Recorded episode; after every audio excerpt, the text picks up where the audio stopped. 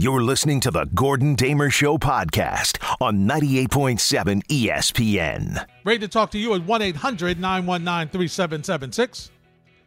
Gorgeous Saturday. Thank you, Anita Marks. Great talk as always leading in to the show. And for me, this is a battle of baseball teams. This Major League Baseball trade deadline was probably as exciting as any deadline I can think of over the past couple of years. As you know, as a Met fan, I am well invested. Was writing to see what my team would do. Was very curious to see what the Yankees were going to come back and pull off. And I got to tell you something.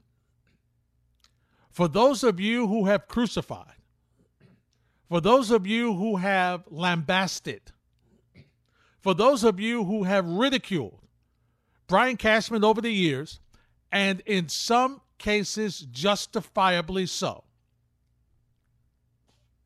you have to take your cap off to what he was able to do over the past couple of days on the trade deadline to improve this Yankee ball club.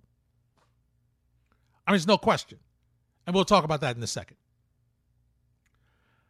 As far as the Mets are concerned, listen, I'm, I'm kind of torn. I want to hear from you at 1 800 919 3776. Also via Twitter at Hardesty ESPN at ESPNNY 98 underscore 7 FM. Brian the Brain is with me as well this afternoon. I'm torn. I love Javi Baez being on this team. He's going to improve the team defensively at shortstop until Lindor comes back. If he's hot, he's going to inject some fire into a roller coaster type offense, right? That the Mets have, where against really bad teams, they pile up the runs, they pile up the runs, and against good teams, they struggle a little bit to get key hits in key situations. So I love the fact that he's here. He is a guy who is a guy that when he's hot can carry a ball club. He is also a guy that strikes out a lot. When Lindor comes back and Baez moves to second, and you hear me talk about this a lot, when you talk about defensive prowess on the baseball field, you have to be strong up the middle. I know the game has changed. We got exit velo. We got, uh, you know, launch angle. We got no running. If you strike out, it's okay. We got shifts. We got all this stuff. But some basic things do not change in the game of baseball. You give me a team that's strong up the middle, I'll give you a team that's going to win a pretty good amount of their games defensively. They're not going to give the offense extra opportunities to beat you when you're strong up the middle. And with Nimmo at sec in center field, okay, solid center fielder. The addition of Baez makes this team very strong up the middle. McCann is a solid defensive catcher. Lindor is a world class shortstop. Baez is an outstanding second baseman. And Nimmo's in center field. So you are stronger up the middle. That's important.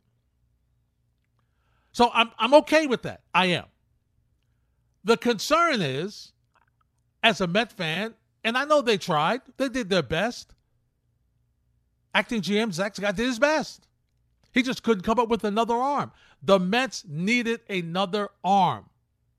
You know it, and I know it.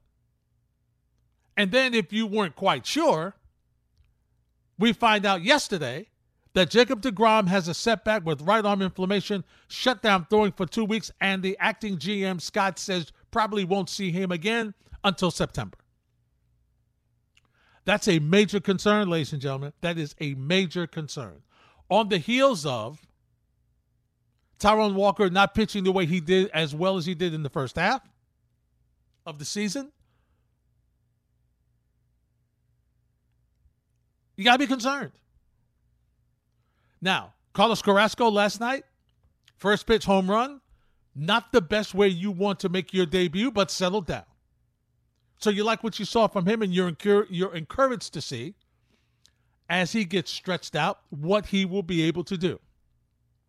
So he is more important, okay, than he was a couple of days ago before he came back. He was important to come back because you needed some solid you needed to solidify your starting rotation. But now with DeGrom out, you really need him to come back and solidify your starting rotation. Marcus Stroman has been fantabulous. Past couple of starts, not not as much, but still solid. I think he'll be okay. So I'm I'm I'm I'm okay with him. I think he'll get back on the track and he'll play and he'll perform well. Got to be concerned about Walker, who pitched better early but lost it. Got to be concerned about Carrasco only because I don't know what I'm getting from him. And the rest of the rotation, I don't know. It's up in the air. Peterson's done. You know, um, Megill has been fabulous. He's been really good. But I don't know when that's going to end. okay? I, I don't know. Maybe it doesn't. All right? Maybe it doesn't. Maybe he continues. He's been great. He's pitched shut up baseball for most of his outings. Rich Hill is, is, is a veteran guy who, at the back end of the rotation, is going to be okay. I expect him, to, you know, the soft tossing lefty mixes and matches, and he relies on location. And so, do I understand that he's got a margin, a small margin for error because if his locations off? He might get hit hard, yeah, but he's better than what I've got in my rotation. But without DeGrom at the head of that rotation, I'm a little nervous. In addition to the fact that it adds some pressure now on my bullpen, which has been, despite my angst, has been better than what I expected. So I'm a little concerned. I wanted another arm at the trade deadline. I got another bat. Okay, I'll deal with it. It's okay. I, the team is better than it was. That's the bottom line. But very quietly, because the Mets are five and five in their last ten, they're moving back to the division. Okay, this is a division that you look at Philadelphia, they're a game under 500. You look at Atlanta, they're two games under 500. You look at the Nationals, they're seven games under 500, and they're selling. So I, I you would have to say Washington's done.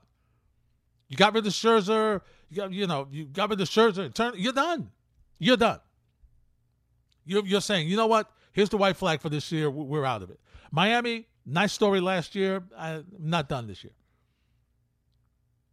But Philly and Atlanta are still hanging around. Now, Philly, for me, you know, the bullpen is always going to be an issue for them. So I feel confident about that. Atlanta still bothers me. They just do. They still bother me. And for them, understanding how important that series was to come in the Citi Field and take three out of five and almost took four out of five. But the Mets were able to get uh, to beat them in the second of a doubleheader, one nothing, and and really should have lost that game because the run was thrown out at the plate. The tying run was thrown out at the plate in one of the games in that series. That says a lot about that team. The Mets could have put them away if the Mets win four out of five, I'm not thinking about Atlanta. But Atlanta came back and they won three out of five in that series. So they are four games out, five in the loss. Philadelphia, three and a half out, four in the loss. I'm concerned. Happy with the deadline trade. Once again, we're biased. Happy with Baez. Would I have preferred Bryant?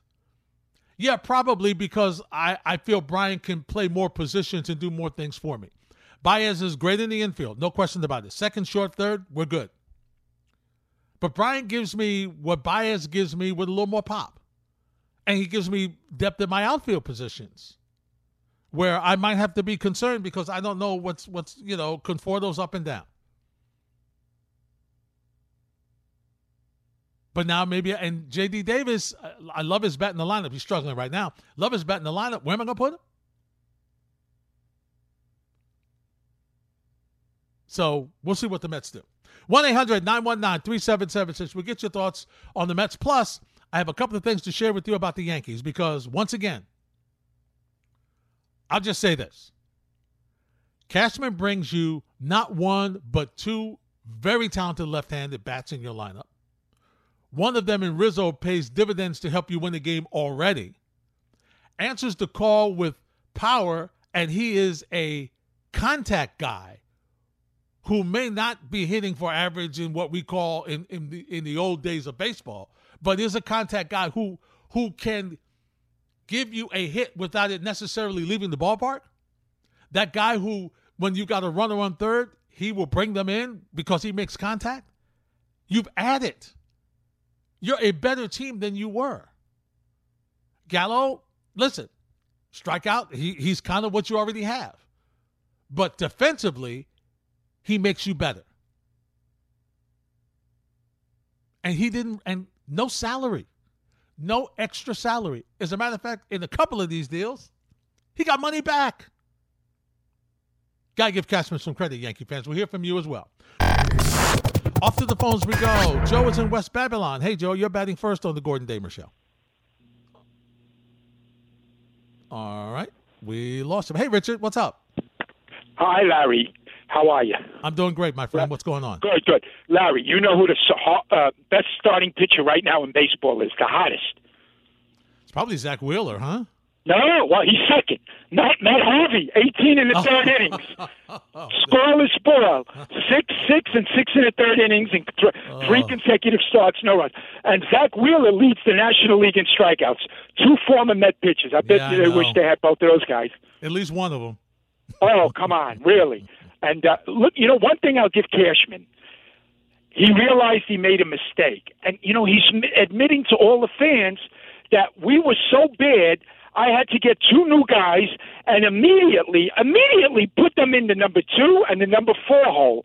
In other words, he overestimated his team up until like let's say three, four weeks ago. He figured that team was good enough to just win the uh, get into the playoffs. He realized that with this trade, and immediately these guys had to be put in.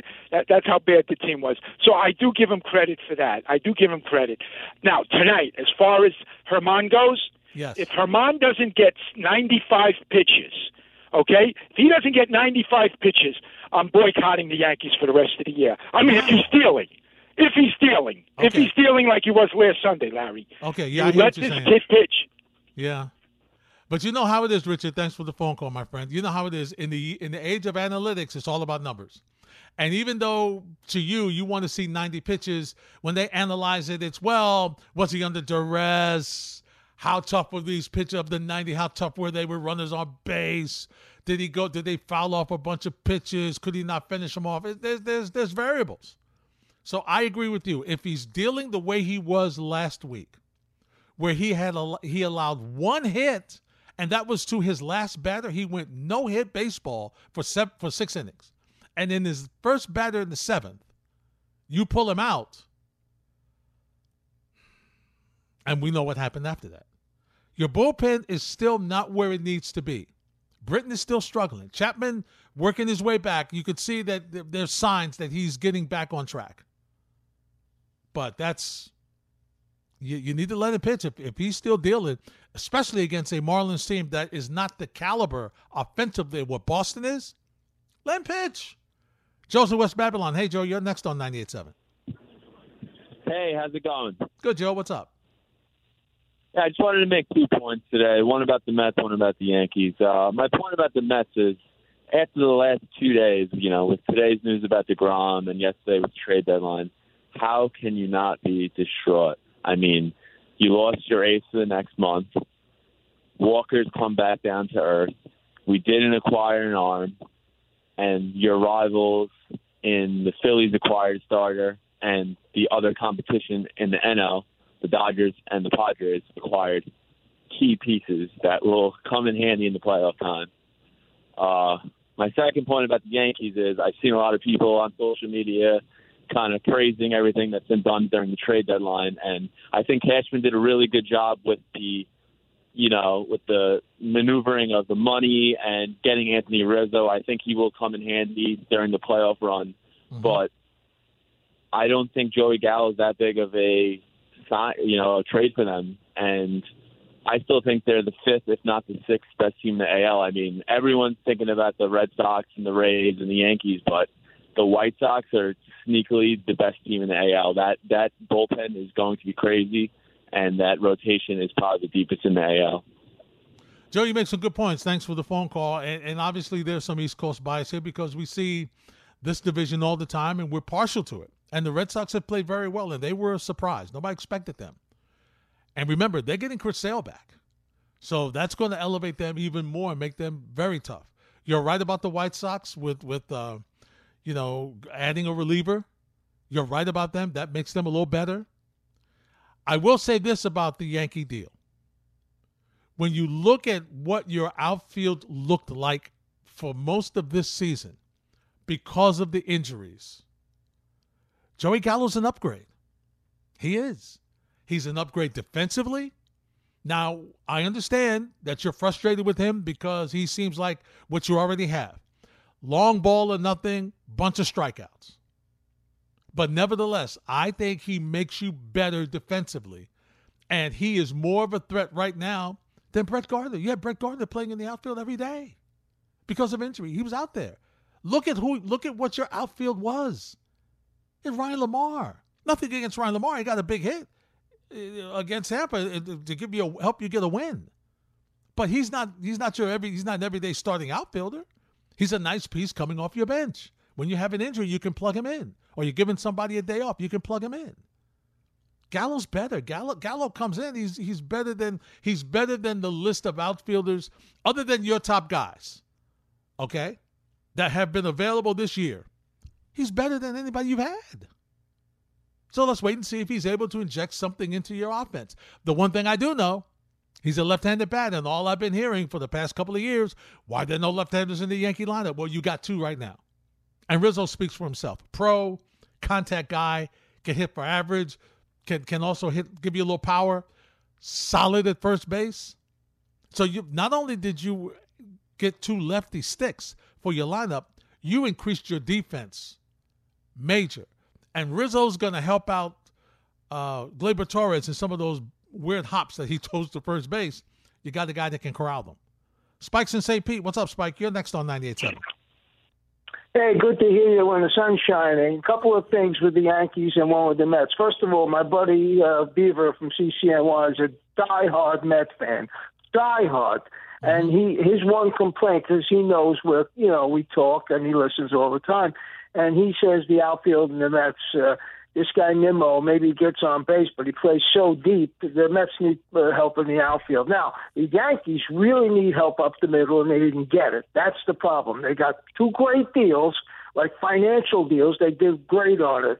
Uh, my kid, who's 40, who's uh, lives in Orlando, went to uh, Parkland High School, uh, and and Rizzo uh, went there too, a little mm-hmm. younger uh, so uh, this this this this guy, uh, he's a great guy. This guy, he's a great guy, and he paid off dividends. That ball's probably still going. And you're right about uh, uh, uh, what's his name? My mind. You get old Larry, Gallo? the left-handed batter. Gallo. Yeah, yeah, yeah, yeah. As I said from uh, my cousin Vinny, is it uh, Jerry Callow or Joey Gallo? You know that line of my cousin yeah, Vinny. But he, he hits the ball a mile. He hits the ball a mile, but he's not a contact guy. But the, the contract's right.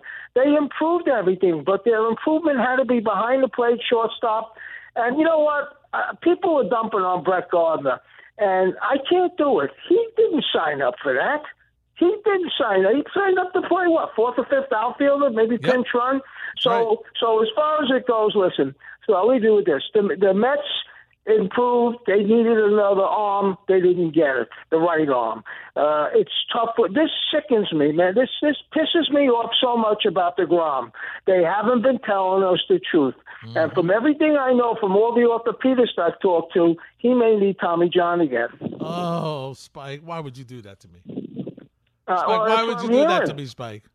Uh, I'm not doing it to you. I'm telling you what I'm hearing from orthopedic guys. It only lasts seven to eight years. He had it there 11 years ago. I know. I've been reading that, Spike. You're right. You're right. Thanks for the phone call. You're right. It's true. And I'm hoping that's not it. I'm hoping. But once again, you just, and, and here's the thing you can't help but think in the back of your mind if you rested him and didn't rush him back in a couple of these starts would he have had the issues that he's having right now? You have to wonder. This he hasn't pitched since July 7th. Next week it'll be a month. And now you're telling me that in another two weeks, maybe he'll start throwing, and the acting GM says he's not going to be available till September? Hey, listen, okay. So on the positive side, hey, that's right in time for the stretch run going to the postseason. On the negative side, what happens if he pulls this again? Does that mean I'm not going to have him for a playoff series? Or are you going to force him, or is he going to feel pressure to come in and pitch in the playoff series because he's the ace and he's dominant and he is, you know, this year's been just otherworldly. And he comes in and does more damage. And now he throws one deep to right field. There it goes. See ya. His first Yankee home run, and it gives the Yankees a 1 0 lead. Um, honestly, I, did, I don't even think I gave it thought. Um, I was just happy to just once we got to BP and just get into that routine of uh, hitting the cage before, then going to BP, taking grounders, get into that routine. It's just baseball, and then uh, putting the jersey on before the game, seeing seeing the New York across your chest. Uh, it's just different. It's different. I was very fortunate to wear the Cubs jersey, and that's a different jersey as well. But you put this one on, it's just one of those different jerseys, and uh, felt really good. The home run call of Anthony Rizzo by our Michael Kay, and then Anthony Rizzo hitting a home run in his first game with the Yankees. Hardesty for Damer on the Gordon Damer Show here on 98.7 ESPN, 1 800 919 3776. And I'll say this you can't have a better debut, a more impactful debut than Rizzo had. I mean, to give them uh, his run was the only score in that game for a while. And then later on in the game, the Yankees were able to stretch it out. And he was involved in that. And and what it does is with him and Gallo, it lengthens the lineup and it makes them better. Now, am I ready to sit here and tell you, up, oh, that's it. World Series, they'll play the Dodgers in the postseason. That, that, that's where they go. No, I'm not ready to say that. There's too many other holes on this team. There's too many issues with the bullpen, inconsistent starting pitching you know, but at least you're looking at a team that has improved. And ultimately, that's what Brian Cashman's job is. Is to improve this team, to see the faults. And maybe they were too patient because this team has underperformed for most of the year. Most of the year. A lot of the guys have not just not done it.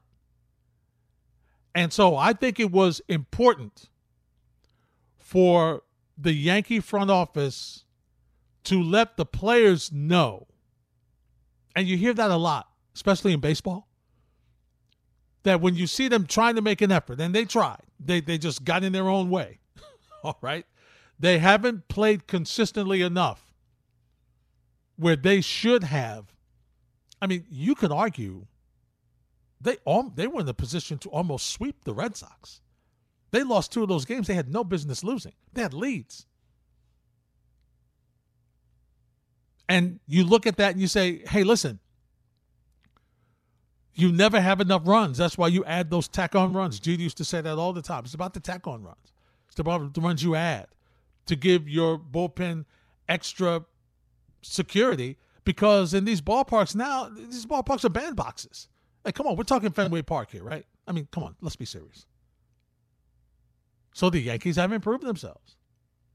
And maybe if they're lucky and they can get Severino to give them something going down the stretch of this season in the starting rotation, Taillon, give him credit. He he's really stepped up. His past handful of starts, he's much better than he was. Kluber, you may be getting back. I don't know what you expect from him. But I mean, last time you saw him, he threw a no hitter. I'm not saying that he's back. He's going to be the Kluber of Cleveland. But I think he could be a solid, dependable third or fourth starter. And you get your bullpen squared away, you got a shot to do some damage. You started a stretch with the Marlins last night where you've got 13 games against teams you should beat. I mean, the minimum should be that you win each series. That's minimum. You should win each series. Maybe you get a sweep here and there. Now we're looking at something. Now we're looking at something. Mo's in Queens. Hey, Mo, you're next on 98.7. Hey, Uncle Larry. Hope everything is well with you. Everything is good, Mo. What's I up? You, cool. Uh, I called you Sunday saying uh, if we do make a, a trade for a position player, it had to be like a splash.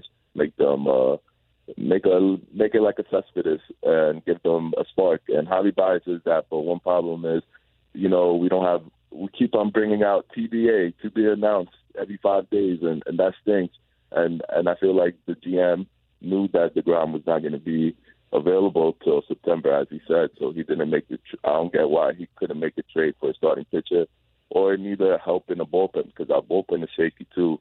And then one thing with the Yankees is I don't want to hear these brats complain about Brian Cashman anymore. This guy got what got what you guys were asking for, and now you got a position to go get that wild card spot. You're not getting division. You guys got off to a slow start. But you have a position to get to the wild card spot. And there's no complaining no more from them. I don't want to hear no more complaints from them. I hang up and listen. Have a great weekend, Larry. All right, Mo, you too. Listen, I hope, Mo, that Scott knew if he knew that DeGrom was under that situation, I hoped he would have done a little better job of trying to get another arm. I mean, they got some arms, but I mean, come on. And I understand Scherzer wasn't available. I get it. He wasn't coming here. I'm not even talking about him. But I just don't, I, I just, they needed another arm. Okay, they needed another arm desperately. Now, once again, Rich Hill may work out. Walker could come back and recover. And, you know, he might just be going through a slump. Pitchers go through slumps like hitters go through slumps. And so that could be what's happening here. Okay, it could be. Hopefully he gets back in place. Stroman. Hopefully he finds he finds himself a little bit. He's he's he hasn't been like Walker. He just hasn't been Stroman. And you hope that what Baez does with this lineup is he helps some guys get going. And you get to add some more runs. And so maybe you give your starters a little bit more of a breathing situation. And maybe that will help them out as well. But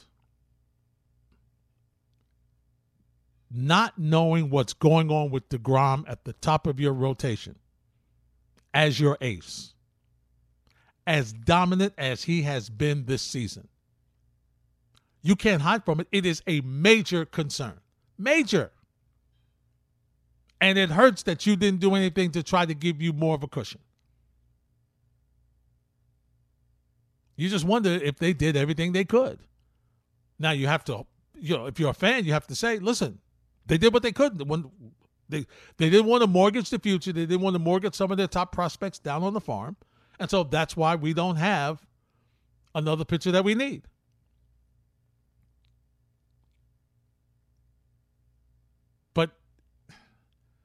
And once again, look on the positive side, Syndergaard's coming back, Carrasco's back. So maybe they are able to carry you. Maybe Carrasco in the in the you know the lineup starting rotation eliminates a couple of those TBAs that we've had or TBDs. Okay, or and, you know Megill can continue to go. So that's what you're hoping. You're hoping Rich Hill takes another one of those TBDs away. But the question becomes can your bullpen survive? Because the long relief guys have gotten a lot of work. I mean, look at Banda yesterday. You needed to take him an extra inning, and it was the second inning where the game got away from you. You know, so many guys that are unavailable. That second time. That second day. And so that's the concern you have because you have depended on this bullpen so much this year. Will they have enough to get you down the stretch? And your rivals have added some folks. And remember, with what the, with the with the the talent race that's going on in the NL West, with LA and Chicago, I mean LA and and the Dodgers, LA and the Dodgers, the Dodgers, the Giants, okay, and San Diego, and they all got better at the deadline. They all got better. So clearly, there's no wild card coming out of the NL East. The wild card's coming out of the West. That's it. Which which two of those three are going to be that wild card? And then the East, and and and the, and and uh, as of right now, you'd have to say the Brewers would be the team. Do you have enough if you're the Mets? So we know that Javi Baez, before we get to the NBA, we know that Javi Baez has is arrived. He will be hitting cleanup in the Met lineup tonight. He will wear number 23. You remember David Peterson had that number and he gave it up to Javi Baez. He will now wear number 46. And of course, along with uh, Javi Baez, right handed pitcher Trevor Williams is also here. And you figure he's going to go to the bullpen. So, as I mentioned about starting pitching, is not what I had in mind. Now, it doesn't mean that he can't be a, a, a major acquisition because the way the Mets have had to go to the bullpen, some of these guys are worn out. So, another fresh arm down there. If Williams can give you give you something down there, that would be good. One person who will not be in that Met lineup tonight is going to be Brandon Nimmo. And a couple of moments ago, Luis Rojas explained why. No, uh, no update as of now on how he is or his availability for the game. He's not going to start. I mean, I will say that he's not going to start um, uh, t- tonight. But as far as like his availability of the bench, like that's something that we uh, we're waiting on uh, on the assessment from our from our performance staff. So, uh, but last night we were a little bit more optimistic uh, after uh, I left uh, uh, the Zoom room here and went to the uh, to the training room as far as like targeting which spot was where he felt the pinch and. But you know, out of precaution, we're we're just not going to have him start. We're going to check him again today, see how he is, and and see what he can do for us, maybe at some point in the game. So he might be available for pinch hitting, but not going to make the start. So uh, we'll find out who's going to be in starting in center field for Brandon Nimmo. Rich Hill scheduled to make his second start as a Met tonight. You remember they got him from Tampa, and uh, he allowed three runs and five hits and with two walks and a strikeout in his first start with the team on the 25th against Toronto. So listen, can he get them back on track tonight against the Cincinnati Reds team that's hot right now? Votto's hitting everything, right? Votto's hitting everything out of the ballpark. It's amazing. So we'll keep an eye on that and give you any updates on that situation. And of course, the Yankees will have um, another game tonight. Domingo Germán on the mound against the Marlins in Miami.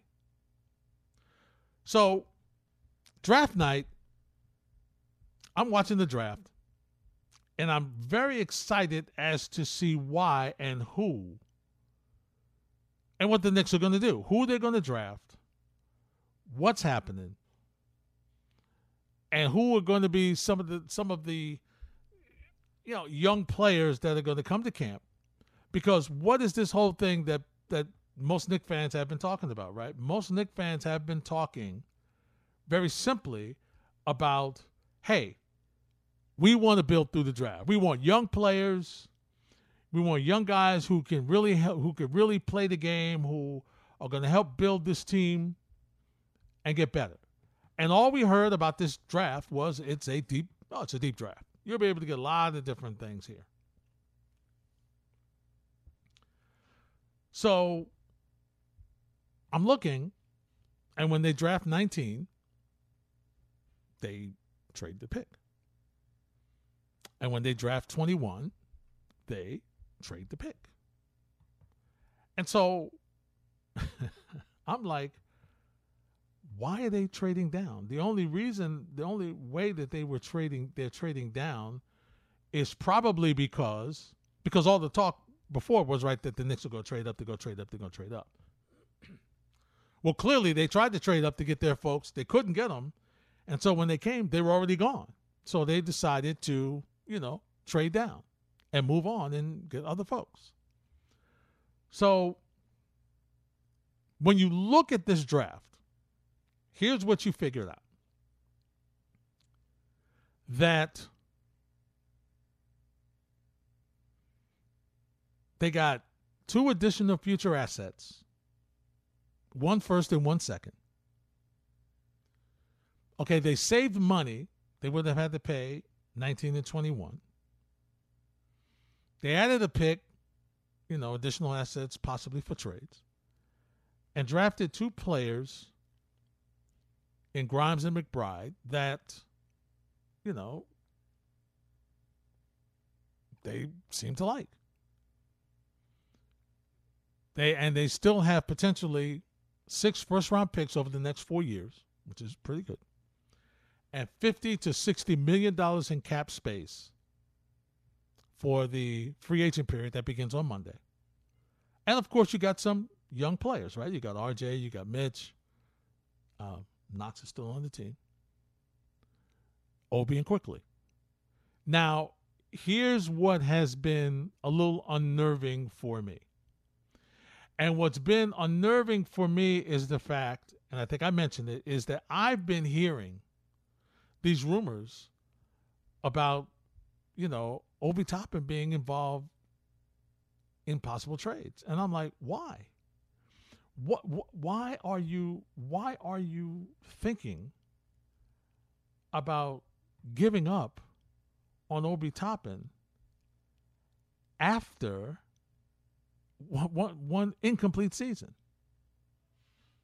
Like like there's other players on this team whom you've given opportunities to and whom have not really taken advantage of those opportunities. Okay? Kevin Knox is a player like that. And, you know, Frank Ntilikina is a player who has shown you some signs. He, he's done some things. Okay, he's done some things. But not enough for you to say that he's able to make a major uh, you know, a major impact. Not enough for you to say that. Okay. So, uh, why are we talking about getting rid of, of Obi Toppin right away? And once again, it's supposed to be to include, he, he is included for the piece, possibly for, you know, the kid from Cleveland. And I'm, listen, I'm from old school. I'm not trying to trade big for small.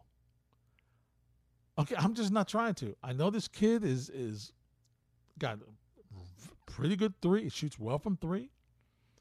I know he's a he's a young man who can put the ball in the basket. I know that there's been some issues about whether he can play point and whatnot. And so the other thing that jumps in your mind is if he is that talented, why is Cleveland, who's you know, not exactly one of the class teams this season about picking going to the championship, why are they trying to give him up? Is it just because they, they might have trouble signing him? Is is that the main reason? That they don't feel he fits into their long term plans? That, that that that's why they would let him go? I, I don't know. And like I said, trading big for small, that's that's that's not is not what I'm looking to. It's not what I'm thinking about. So the question becomes what are the Knicks going to do coming up in the free agent period? What do they look for? What are they going to need? And, you know, obviously you want three point makers. But the number one thing is, I mean, you got to get a point guard.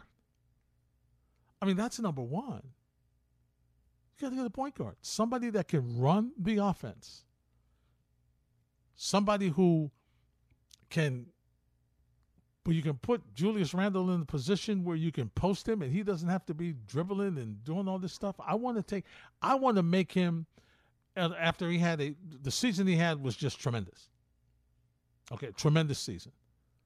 But I'm ready for him now where we can, okay, now the next step is to make him more efficient.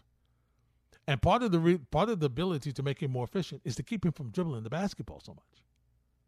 Here, let's get it to him. Can we get somebody to drive, penetrate, and dish to him for change? That he doesn't have to be the guy that always has to do the drive and dish? You know, could, could we do something there? So I'm just curious. I'm just curious. And listen, this is not exactly the oh my God, we got to have somebody off this free agent class. This is a eh, free agent class. You know, that's what it is. So, what should the Knicks do? Who would you like to see? If you're Leon Rose and World Wide Wes and you know the, the front office of, of the Knicks, who would you like to see? Who would you try to add on this team to take the next step? Because remember, you finished fourth in the postseason. Finished fourth in the regular season. Went on in the first round to Atlanta. At the time, we were all like, oh, man, we went on the first round to Atlanta. Atlanta was not exactly, Atlanta was better than what we gave them credit. Okay. So now you've come there, you reevaluate it, you go back. You know you've got some solid folks here. You you have an identity. Your identity is defense, obviously. And offensively, Julius Randle. But Julius Randle and Derrick Rose, whom you have to sign. So, you know, then the next step is how to increase the young players. You want to get more from Toppin, you want to get more from Quickley. So, who in the free agent market can do that, can make this team take go towards taking the next step to be even a better team than they were last year and go to now get out of the first round and go to the second round of the postseason. Party for Damer on 98.7 ESPN. 1 800 919 3776 on the Saturday afternoon, talking a little NBA, talking some Knicks with you. Uh, before I get to the calls, I must say, of the folks that the Knicks ended up taking, and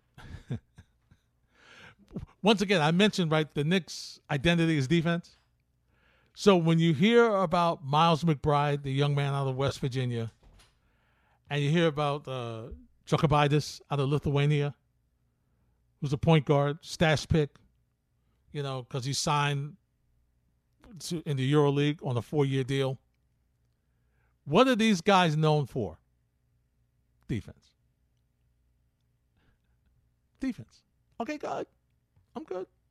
I'm not bad. That, that's okay. That's all right. But you know, I, I need some scoring too. Now, I get, and, and here's what's so tough.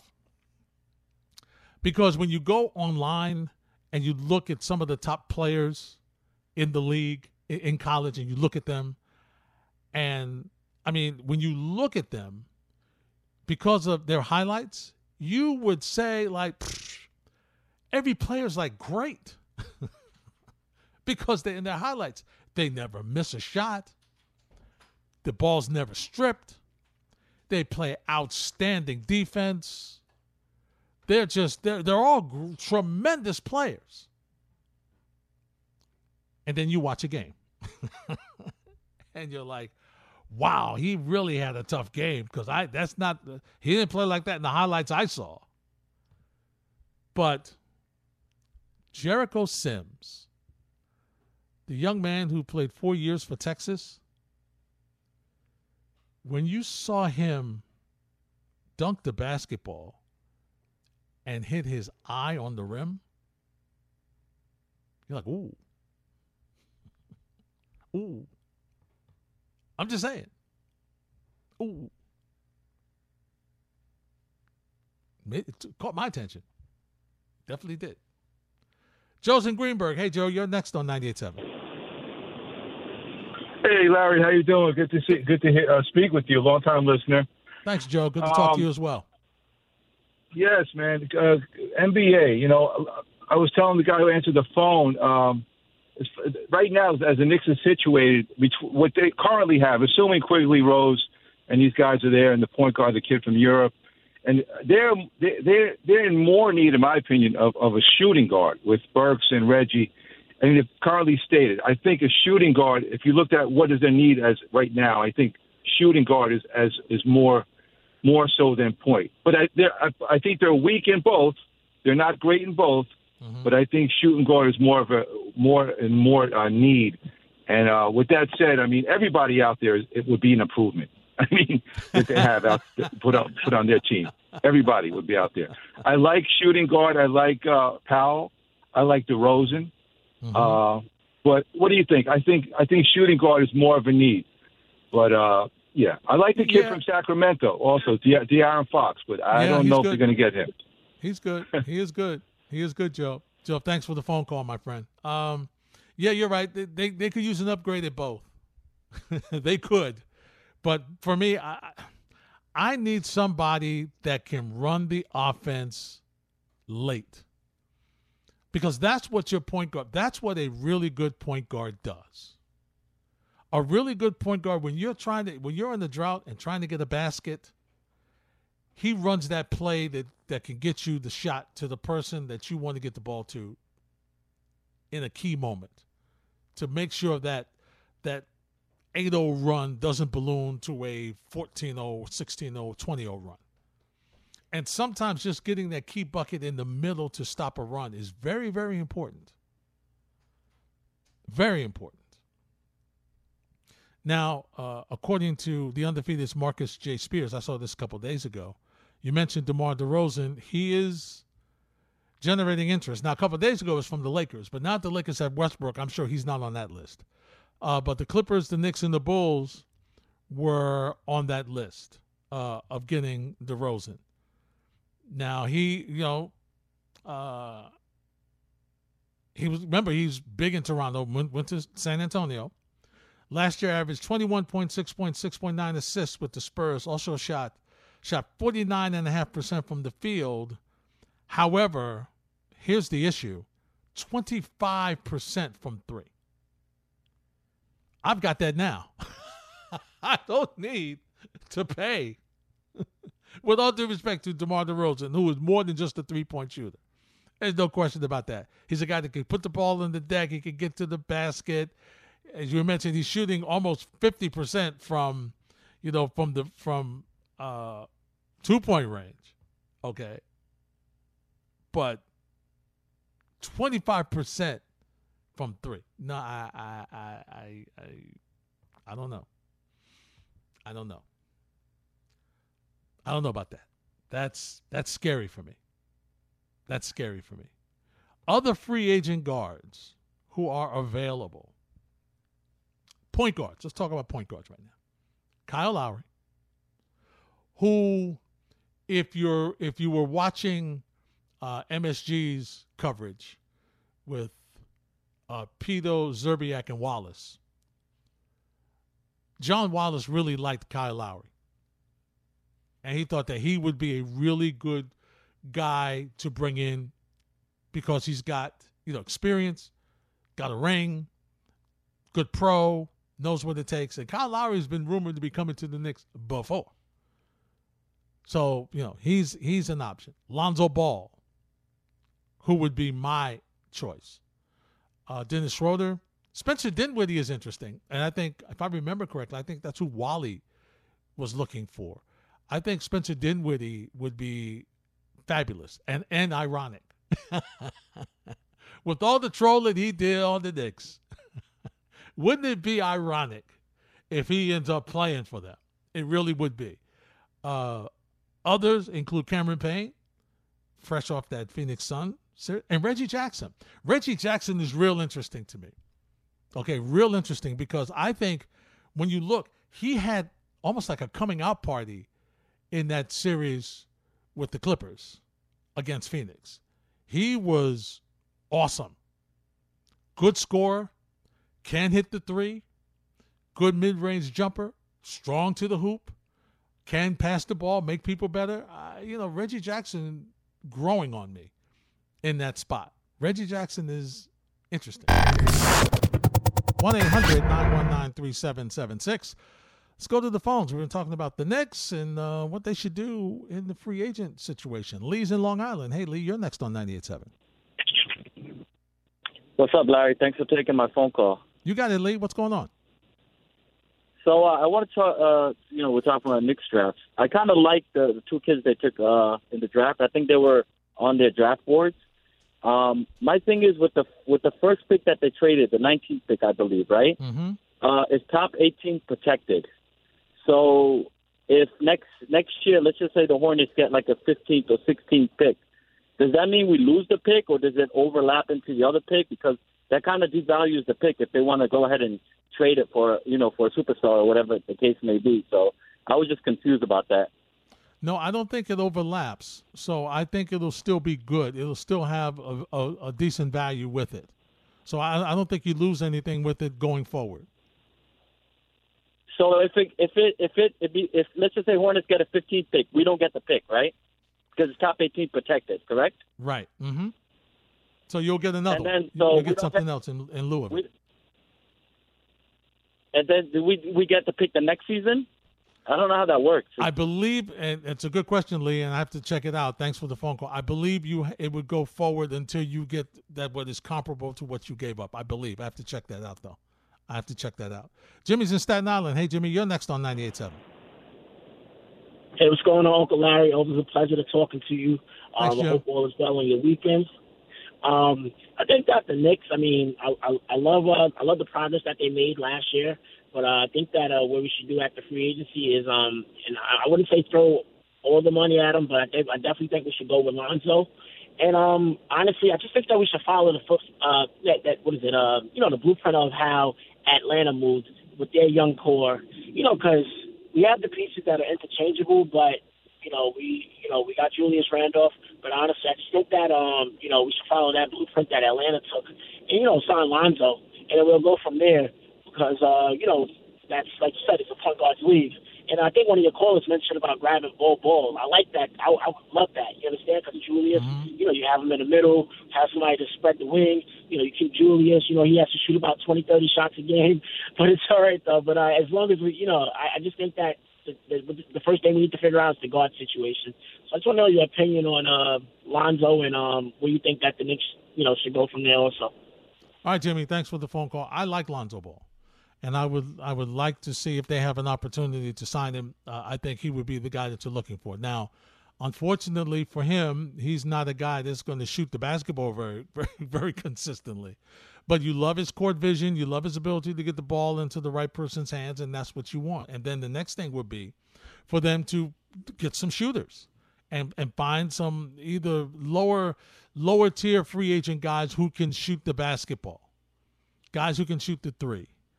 And that's what you're looking for. And you have that combined with the young players that you have in your draft. And this is how you mix. You add some veteran presence with your young team. And that's how hopefully you get better.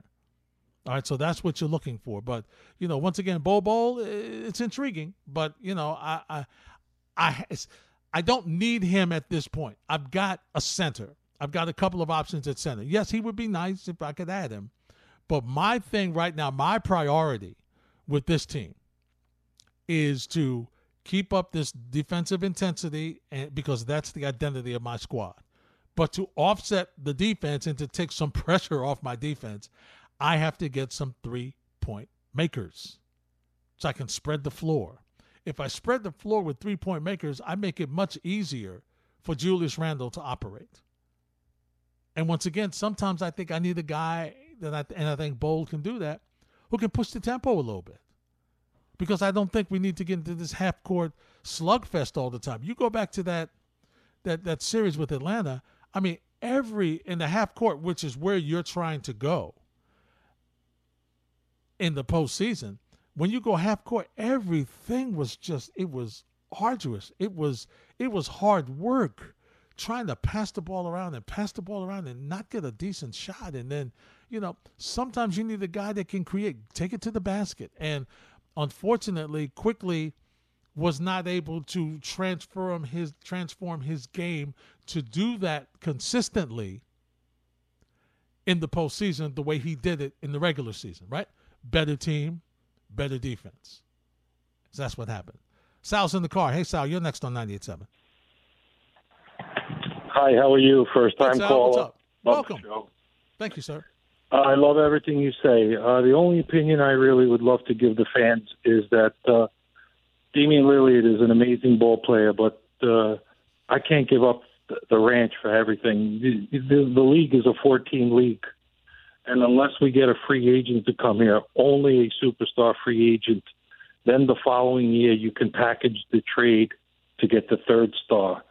Don't package the trade right now be smart. Make the free agent come to you. Work hard. The coaching staff's amazing. Uh, management is doing amazing. The guys are working hard. Let's develop the players. Be patient. Make the star come to you. And then when you're looking for the third star, if it's two or three years from now, you make the trade. Don't make the trade. Please don't give up the assets. It'll be Carmelo Anthony all over again. We need to attract the players here. Make the star come to New York. That's what I have to say. Love your show. Thank you, Sal. Thanks for the phone call and the kind words. Look, it's you have you, Thibodeau has shown you, him and his staff, how these young players came together. Okay. Now, did they sneak up on some people? Yeah, they did. And clearly, you have to increase your talent to go as good as you were last season this coming season. So you need to increase in some areas. Obviously, point guard is one. Obviously, where you can get some more three point scoring would be another. All right. And so, one, much like Sal is saying, and I said earlier, yeah, you, Damian Lillard would be great. Bradley Beal would be awesome. But what do you have to give up to get them? And then what is left when they come here? So you need to get some more players. Hopefully, the young players that you have together, they're able to. You add a couple of veterans to the team you have. All right, you try to keep as much of this team together as possible because of the chemistry that this team had. This team fought well together. This team played for each other. At least it looked that way on, on the outside, you know, not covering the team as I used to. So I don't know the ins and outs and every day. But you can you can tell when a team is playing well and playing for themselves or playing for each other. You can tell. You can tell. And this was a team they rooted for each other, they fought hard for each other, they played for each other, they played together. And so if you can keep that camaraderie and just add talent and good locker room guys, and you just keep building until you get to the point where you have the assets that you can make that big move. Jay's in Brooklyn. What's up, Jay? Hey, hey, hey. I love the. Uh, thank you for taking my call. I just want to say this, man. I'm hearing all these people calling in talking about superstars. We need this star. We need this star. Explain to me what star was in the championship this year. Even though Giannis and, and these guys are rising stars, but I saw two teams in the championships. I saw the Phoenix Suns that came together to play as a team, and I saw uh, Milwaukee Bucks that came together to play as a team. And I say that to say this: if you don't have a player that is not selfish on your, I mean, that is not selfish on your team, you're not going to win a championship. You look at Brady, you look at Steph Curry, and I, I, I bring up those two brothers because when it comes to money, they didn't really ask for the bank. They were always selfish players that look for others to come in to play as a team. And that's the real avenue that most of these teams should be shooting for. And now you look at the draft on which they just had, and they just added just such a golden piece with Jonathan uh, who is a monster. You know what I mean? And you look at him, Wiseman was the best player of the draft last year, and I don't want nobody to uh, blow smoke up your nose or anything like that to state that uh, Kenny Callaway was the best player. This boy Kuminga is the best player, and that's the reason why him and Jalen Green went to the G League. So I to say this, man. In order for you to get a ring, you must have selfless players on your team that's willing to take a step back and let others come in and shine And I just don't feel that the makeup of Russell Will, I mean Russell Westbrook and um, LeBron and too many prima donnas on that Lakers team will be able to bring a ring home for uh, Mr. Westbrook. That's all I have to tell you. All right, Jay. Thanks for the phone call. That that's interesting, and it's a great point. You look at what uh, Milwaukee and also Phoenix was able to do, and they were a team. They they were a team. Now, the question that you're going to get from people on the other side, Jay, will say to you, well, if LeBron and his crew didn't get hurt, or if Durant and, and Kyrie didn't get if Kyrie didn't get hurt and Harden wasn't compromised, maybe the maybe on either side you're not having that final. Maybe it's a different final. So that's the other side of it. So I do think, but I do agree with you because this is the NBA, and as I always say, one doesn't beat five in the NBA. It doesn't. You do have to have a team. And the Warriors, with the experience of guys having been there, having done it, knowing what it takes to win, and adding pieces on the fly the way they have some young pieces, they're going to be tough. they're going to be tough to beat. You know, they're coming. They have a chance to get right back in the thick of things.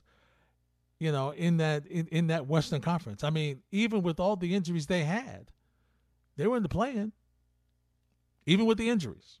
You're listening to the Gordon Damer Show podcast on 98.7 ESPN.